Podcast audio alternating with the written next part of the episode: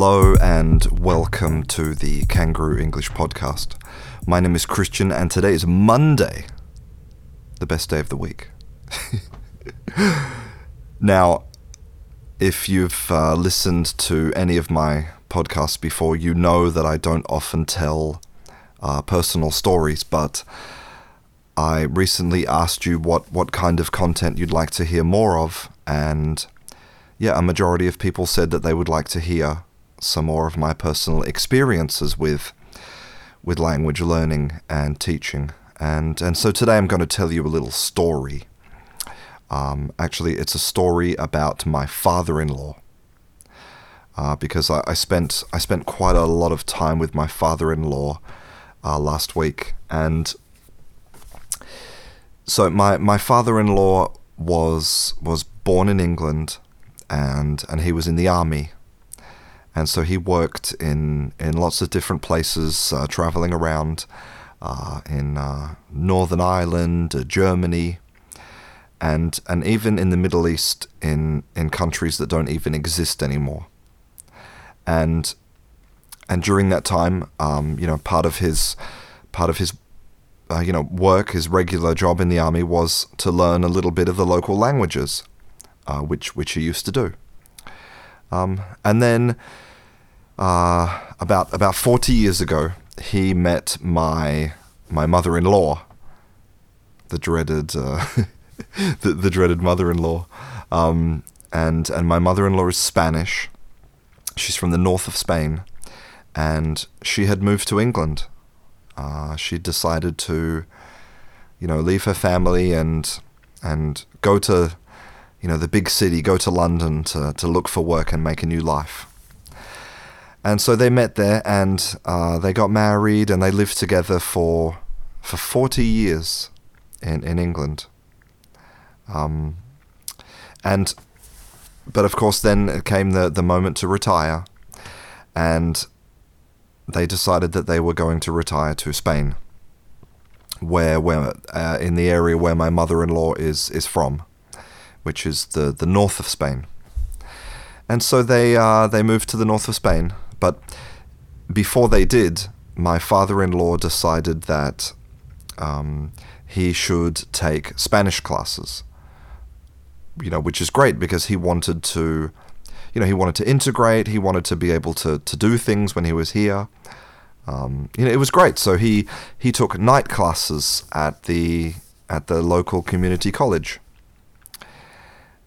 But unfortunately, I'm, I'm afraid to say that, you know, the classes were the typical, um, you know, the typical, the typical thing, right? So he, he went into class, he got given a workbook, and, um, you know, they didn't do any speaking activities.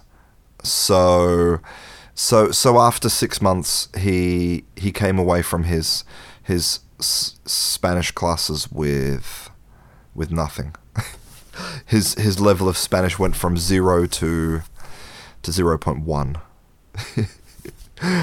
and um, but he, he wasn't worried, right? He wasn't worried because he said to himself, and, and also his, his his wife Maria said, you know, it doesn't matter because soon we're going to be immersed.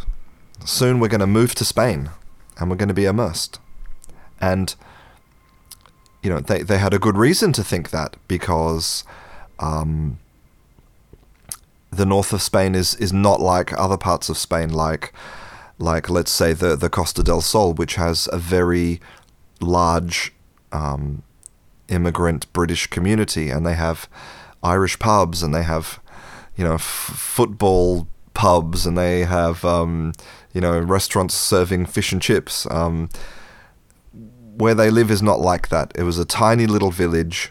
Um, and and it was it was an an amazing opportunity for immersion, right? Because none of the locals really speak English.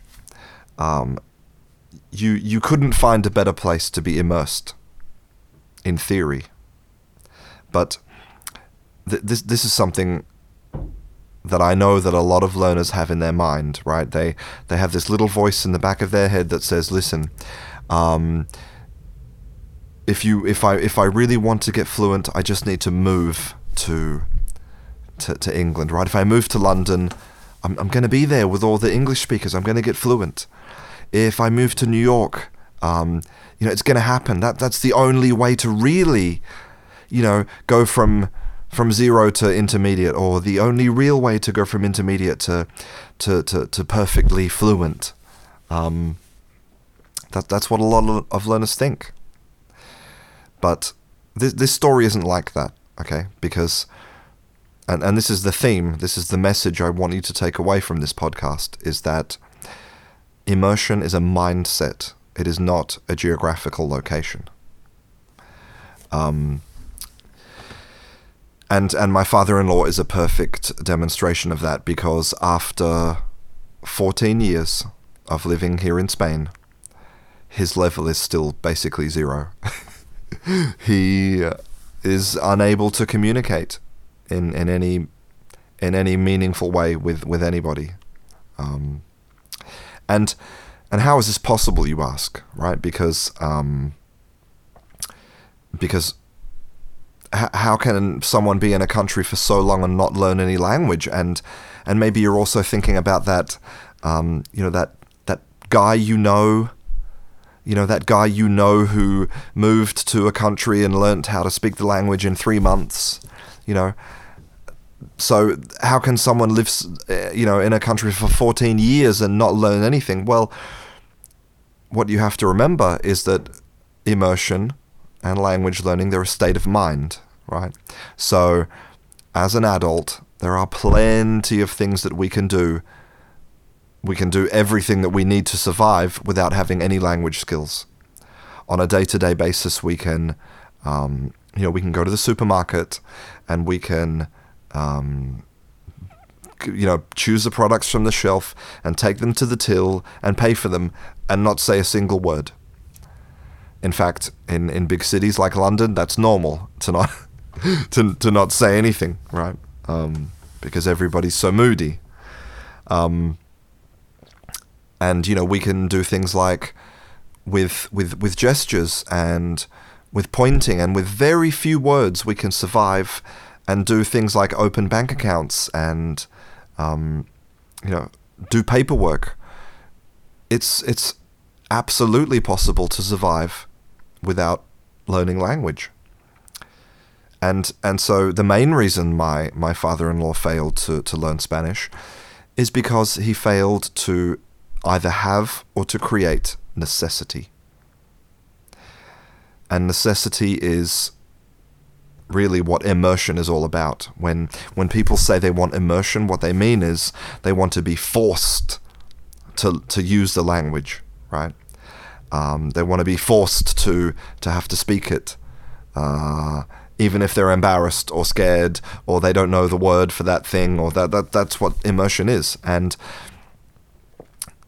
again, let me repeat: immersion is not a geographical location; it's a state of mind.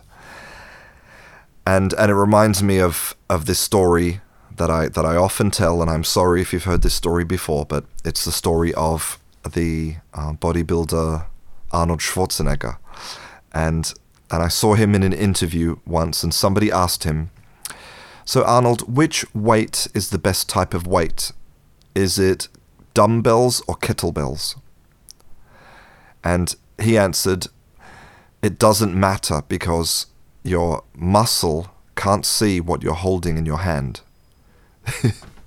and and and I just absolutely love that reply because you know we often get so worried about the technical details of everything that we just forget the common sense that your muscle can't see what you're holding in your hand and exactly the same thing is true for immersion if you are having conversations in English regularly if you are writing reading um, you know, using your English to get things done, your brain doesn't know the difference. It doesn't know whether you're doing it from your living room in Poland or whether you're doing it from, you know, your your your local cafe in the center of London. And you know, there really are no excuses for you not to create an immersion environment. it's about creating need. So I'm talking about writing every day, writing a diary, writing a short story, starting a novel, whatever it is. It remember it's not always about the end goal.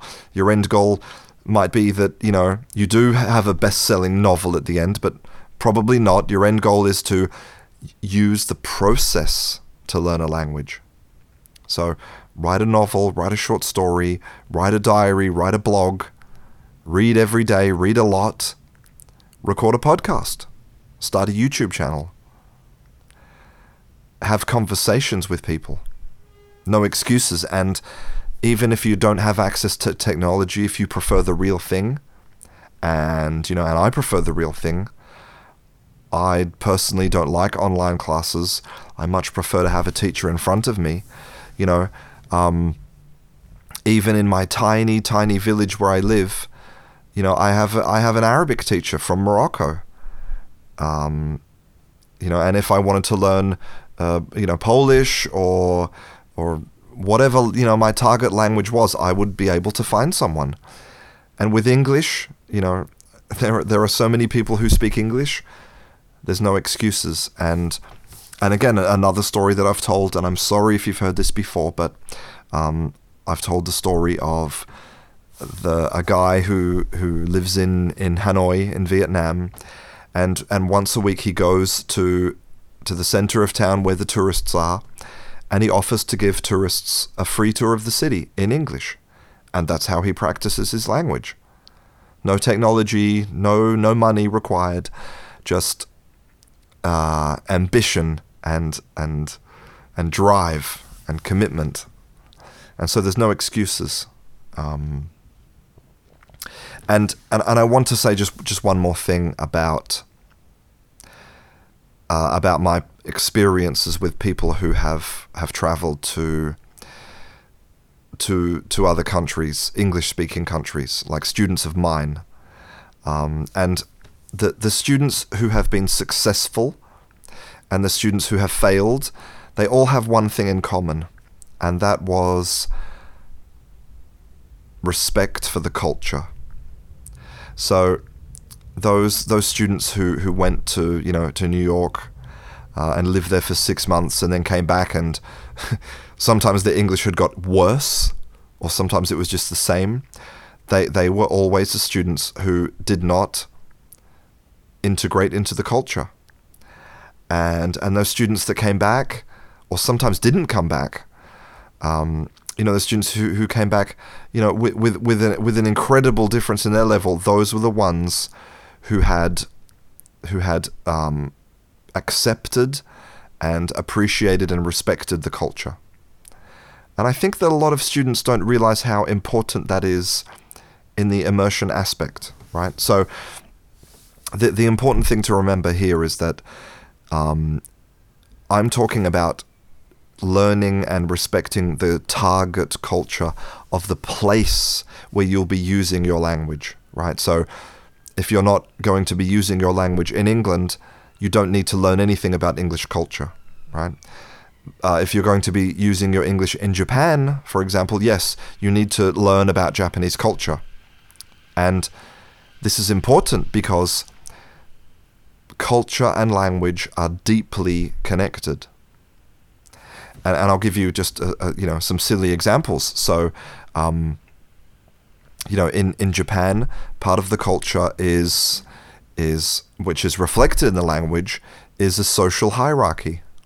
You know, um, people are, are are put in order of you know the, the the work that they do and how old they are and um, you know, it's it's a complicated system, and it's reflected in the Japanese language, and so you cannot just dismiss all that. You cannot just pretend that doesn't exist when you're using your English to communicate in Japan, and and you know something similar is true, you know, in England. Um, you know, I remember. Uh, a student who came back from England, and, and we had a, a discussion in class about how she couldn't believe, and she, she thought it was such a waste of time, the way that uh, English speakers beat around the bush, the way that they uh, talk talk or in a roundabout way, right? Especially when it comes to, let's say, socially difficult things like maybe requesting something or ordering, right? So, you know, if you want a pencil, you might say, um, listen, if you um, wouldn't mind, if it's not too much trouble, could you please pass me that pencil? okay, that was that was a bit of an exaggeration, but you you would definitely you would definitely hear people say, um, you know, if it's not too much trouble, would you mind passing me that pencil? And you know, to to a Spanish speaker, that seems like a lot of wasted words, right?